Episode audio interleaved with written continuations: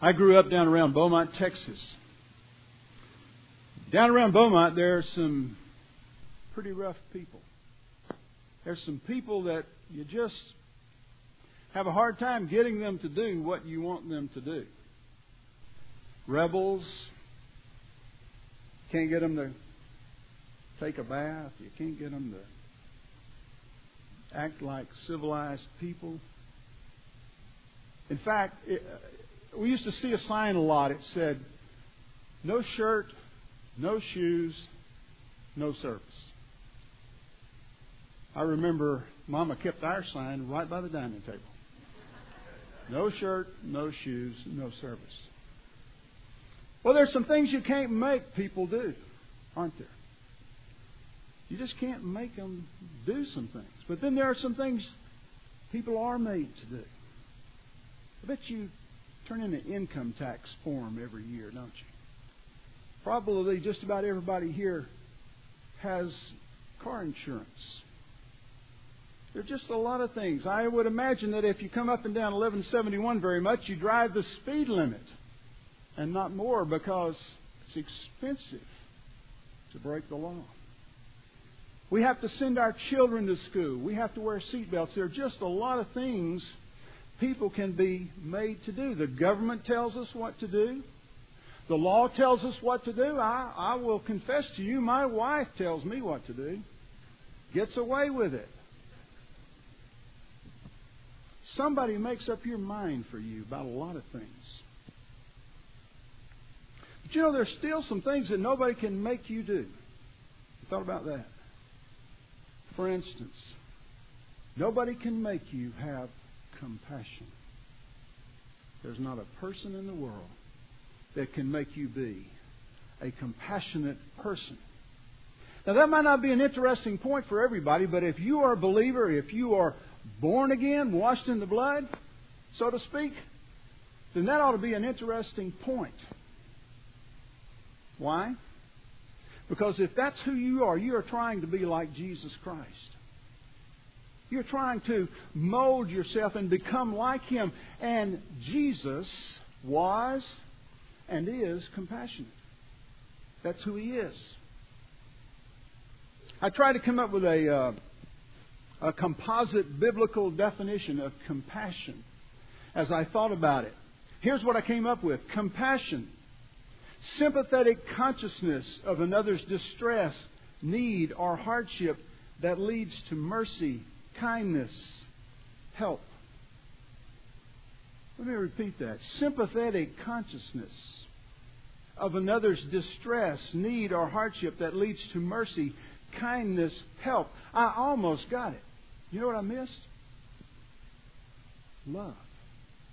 Because you can't have biblical compassion unless you have love. You can't have biblical compassion unless you have the love of Christ in your heart. There's another way of saying what I just said, I believe, and that is very simplified process. I see something, I feel something, and then I do something.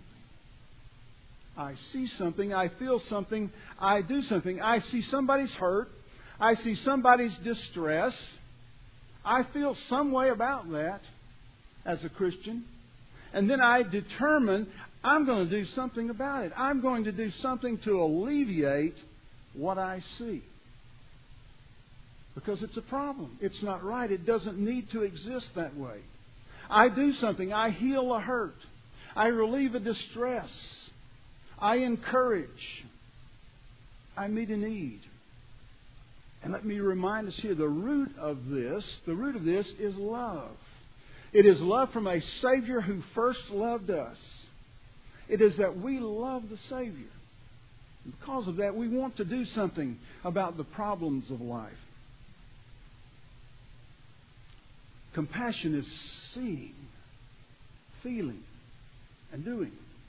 Now, it's not just pity. Oh, too bad, so sad. It is not just sympathy. Wow, I just kind of feel sorry for them. It is not just empathy. Boy, I, you know, I've been there. I understand how they feel. It's more than that. It is seeing something wrong, something hurtful, some something painful, some heartache, some problem, or some trial.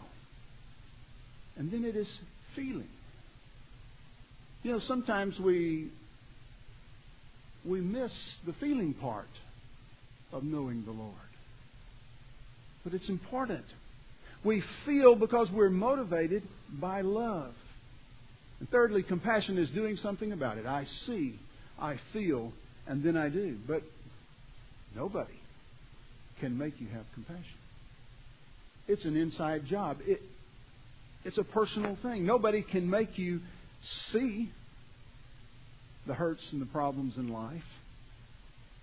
Nobody can make you feel anything. And just about nobody can make you do anything. Nobody can make you act. But when you see and when you feel and when you do and you're a child of God and it is motivated by love, you're moving quite possibly into the arena of being like Jesus Christ, being like the Savior. Moving into that arena we call compassion. Well, where does compassion come from? That's a good question. It comes from God. God is the author of compassion. He thought it up. Listen, He calls Himself compassionate. And He's an authority, isn't He? And He chose to call Himself a compassionate God. Listen to Exodus 34, beginning in verse 6. The Lord, the Lord God, compassionate and gracious. He says, I'm compassionate. I'm a compassionate God. His compassion comes from His love. And compassion is one of those ways that God shows His love every day in every way. Scripture testifies to God's compassion. One of my favorite passages is found in Lamentations. It is so sweet, and when you have a bad day, man, will this pick you up? Through the Lord's mercies, we are not consumed because His compassions fail not. They are new every morning. Do you realize that every day of your life, if you are walking with the Lord, if, if you are His child, He is compassionate. Who knows what God has saved you from, even today. Who knows? Because He is compassionate. And then there are the Psalms. You know, we, we love to go over to the Psalms and open up the Psalms and get some encouragement. And boy, we can. Psalm 86:15. But you, O Lord, are a God full of what? Compassion.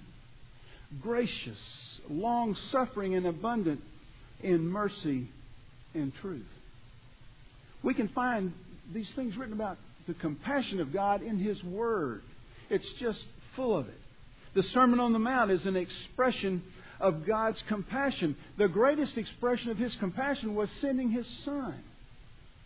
Nothing exceeds that. It has changed everything in your life, changed everything in my life. But God was compassionate long before Jesus actually came here to this earth. He was compassionate in the Exodus. He looked down and that people that he had chosen, he saw they had a problem. He felt their need, their hurt, as they were slaves to the Egyptians.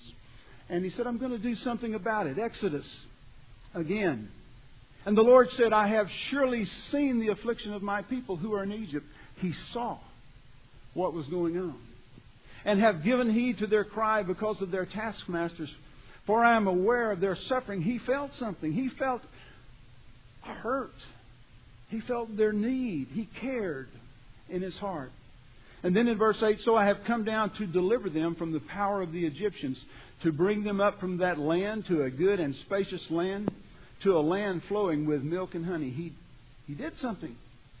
And it has made the difference, even in our lives, that He did something. God saw, God felt, and God acted. And He is every day seeing you in your life, feeling love for you, and acting on your behalf. He does that every day of your life. Why does His compassion speak to us as believers?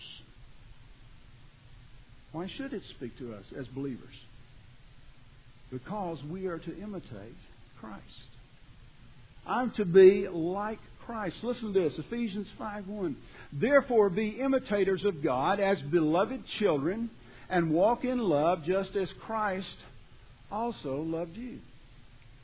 So we're to become like Christ. We are to imitate Christ. The feelings he had, the thoughts he had, the things he did, the ministry his, he performed.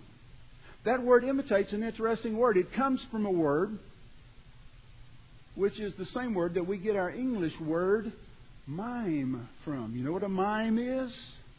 A mime?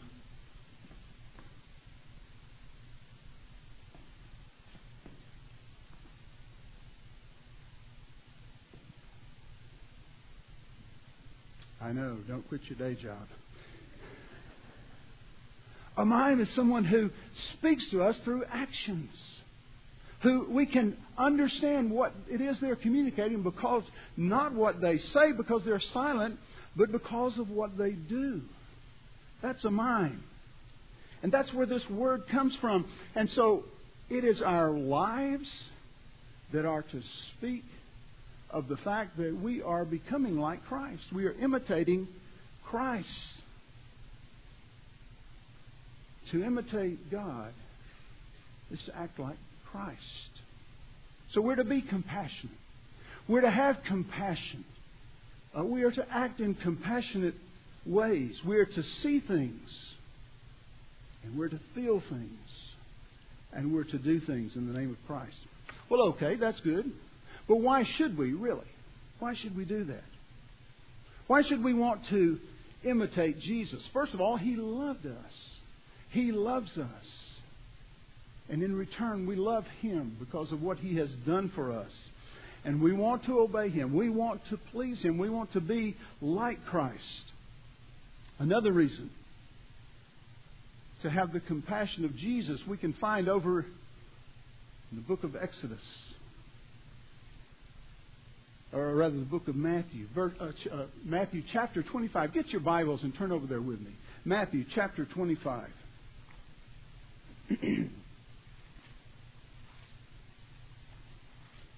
Beginning in verse 31, there, there's a day pictured here, a judgment day. This passage tells us that there'll be a day when Christ is going to return and that he calls the nations together. And it says in this passage that he, he divides what he calls the sheep from the goats. And he puts the sheep on his right side. And he says to, to the sheep, Now enter into my inheritance, which I prepared for you. And they're rewarded. And, and, and it goes on here and says this they are sort of shocked, sort of awed. Uh, and it goes on, there's an explanation as to why this is happening. Listen to what it says beginning in verse 35. It says, For I was hungry, and you gave me something to eat. I was thirsty, and you gave me something to drink. I was a stranger, and you invited me in. I needed clothes, and you clothed me. I was sick and you looked after me. I was in prison, and you came to visit me. Then the righteous will answer him, Lord, when did we see you hungry and feed you, or thirsty and give you something to drink? When did we see you a stranger and invite you in, or needing clothes and clothe you? When did we see you sick or in prison and go to visit you? And the king will reply, I tell you the truth. Whenever you did for one of these, the least of these brothers of mine, you did it for me. Here's a picture of a people that God has invited to inherit the kingdom. And he said, you, basically, you saw, you felt, and you did. Now, is the truth of the matter that that is the reason they're entering into God's rest? No, that's not the reason. The reason is they trusted in Christ. And what the Lord is saying there is that you trusted me so much, you believed in me so much, that you abandoned yourself. You gave your life away. You gave it to others. in my name. And God is going to reward compassion that is motivated by trust in Him. He's going to say, Enter into my rest. Well, if we are to be compassionate, what, what shall we do? How shall we be compassionate? You'll be relieved to know we're finally getting to our passage that we're going to look at today. Matthew 9, 35 through 38. Let me read that to you while you're turning there. Matthew 9, 35 through 38. and Jesus was going about all the cities and the villages, teaching in their synagogues and proclaiming the gospel of the kingdom, and healing every kind of disease and every kind of sickness. And seeing the multitudes, he felt compassion for them, because they were distressed and downcast like sheep without a shepherd. Then he said to his disciples, The harvest is plentiful, but the workers are few. Therefore, beseech the Lord of the harvest to send out workers into the harvest. I believe that one of the first things we see here is this compassion calls for us to get out into the lives of people.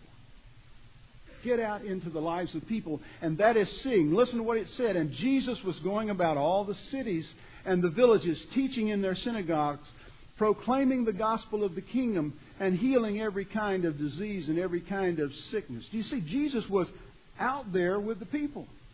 He was not hanging off some place with the twelve.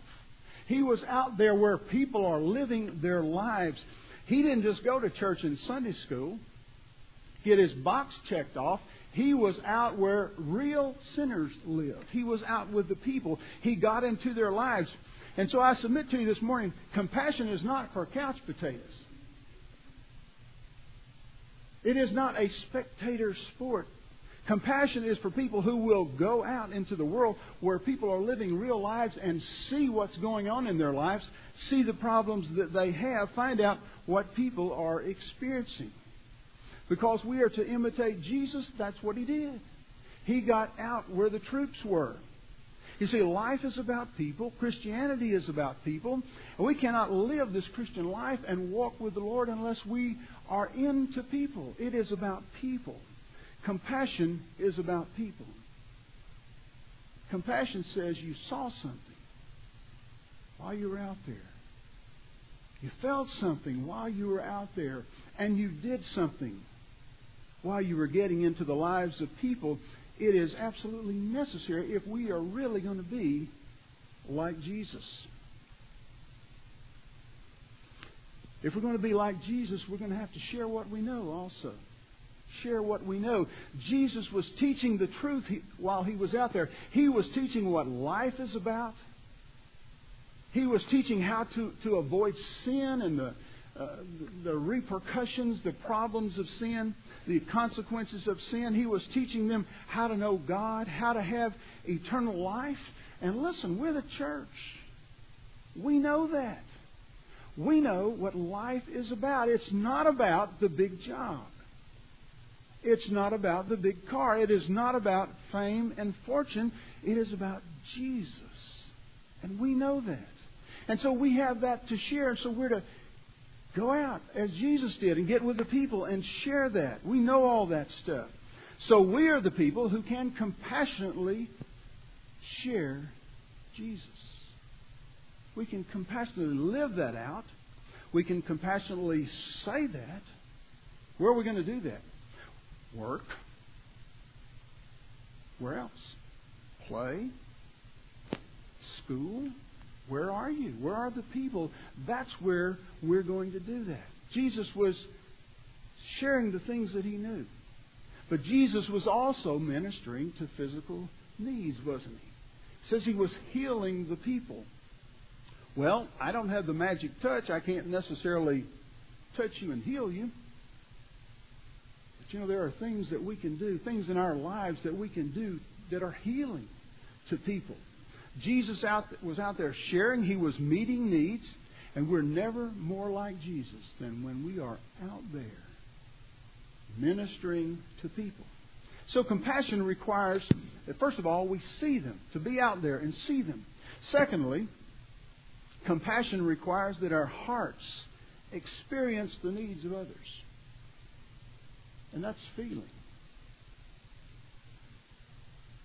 Jesus felt compassion. The King James says he was moved with compassion. Now, the Greek for that means this to have bowels yearning. You know what that speaks of?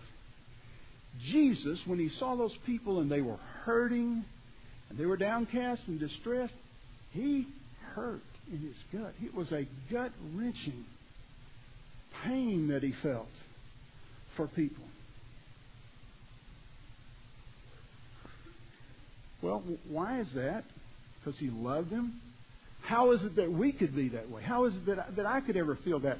Well, if we're living out the second greatest commandment, then we love people because what did God say? He said, Love your neighbor as yourself.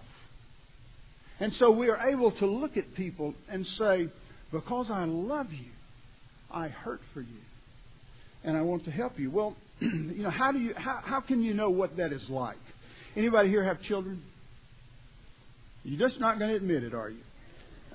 you do have children. Some of you have grandkids, and I won't ask you to admit that. But I have children and grandkids.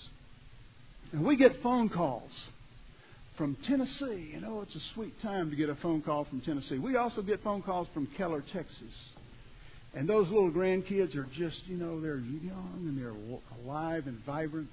But sometimes the phone call is this Nora Kate's been bitten by something right on the face, and her little face is swollen. And you know what it does? Man, it puts a knot in my stomach. Because I love that little baby. And I feel that there's a gut wrenching concern.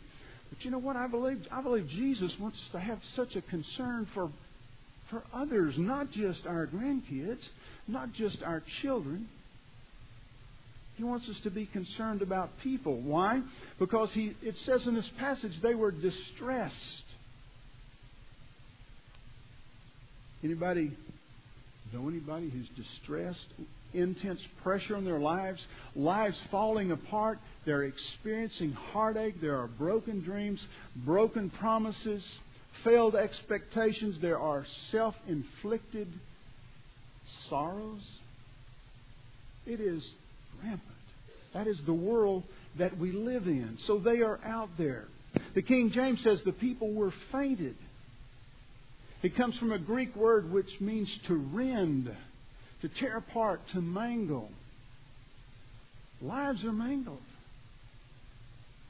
People's lives are, are ripped apart. And the answer back then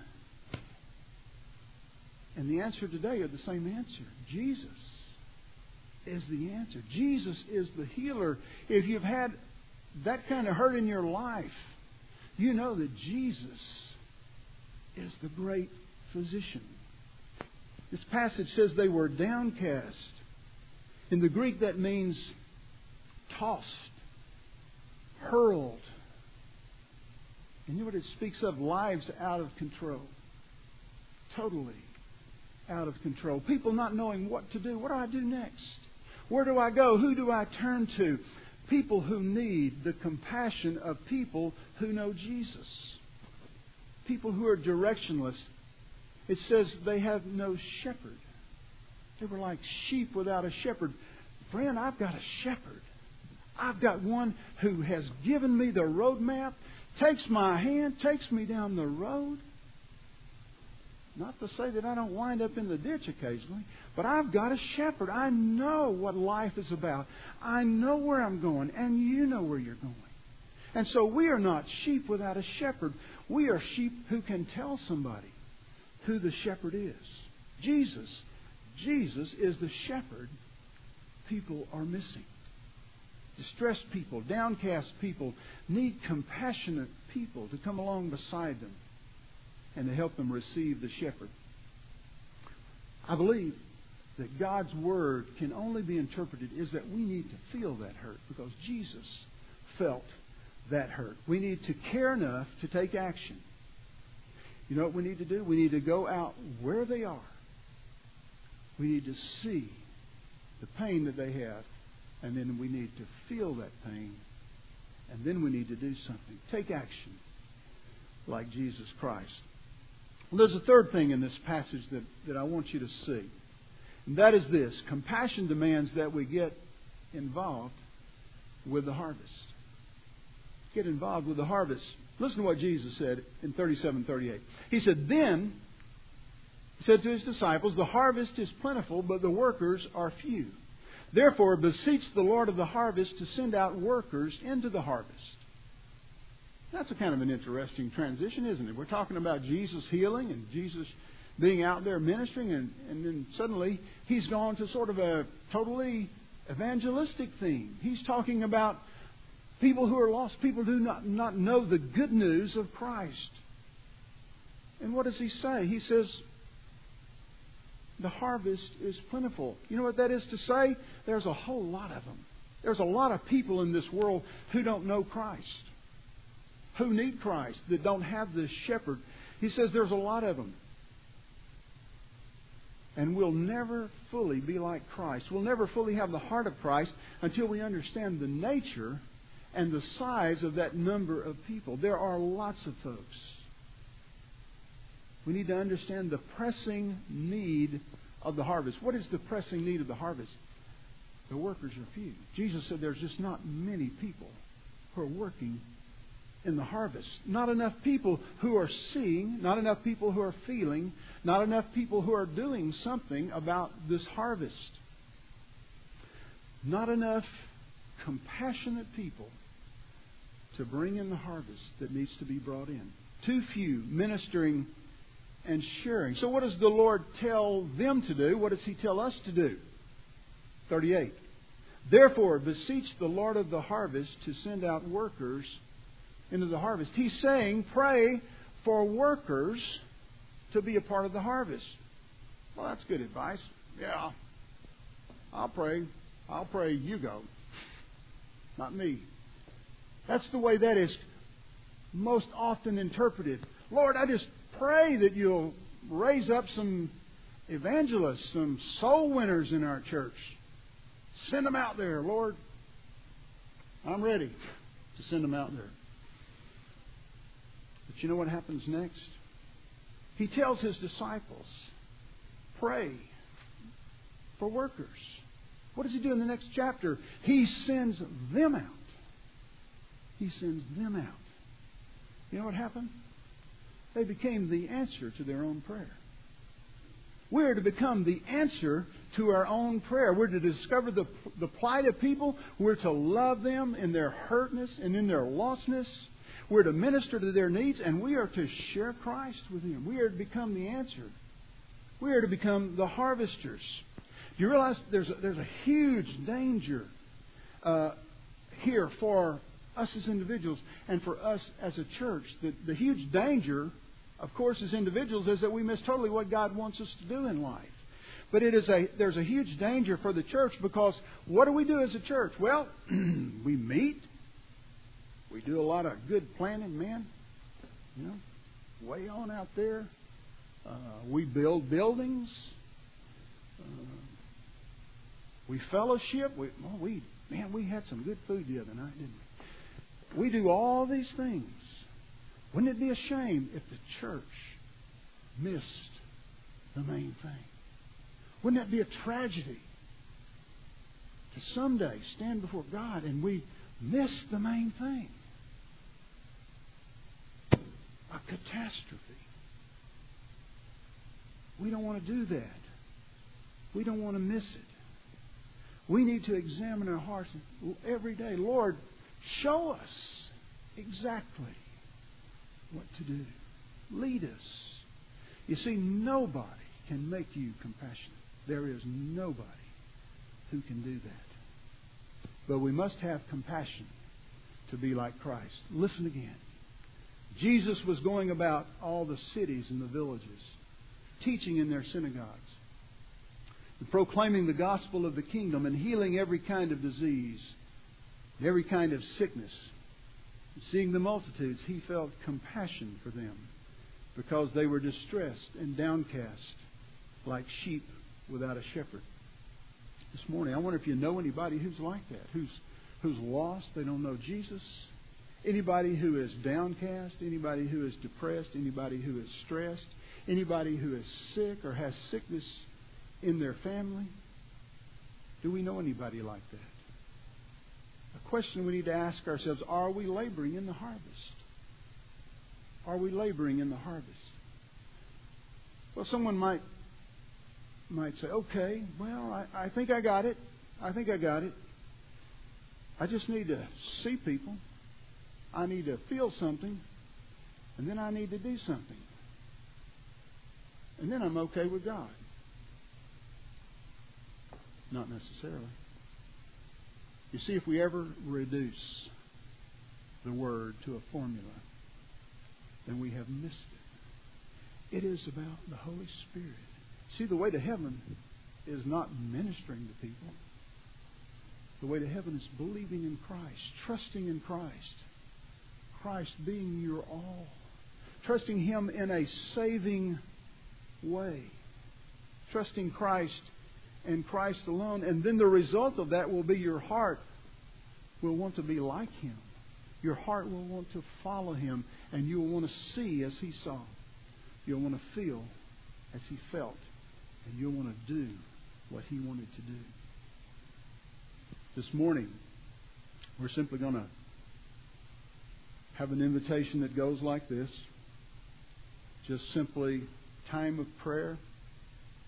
And I want you to speak to God, and I want you to ask Him this Holy Spirit, would you encourage me to be compassionate?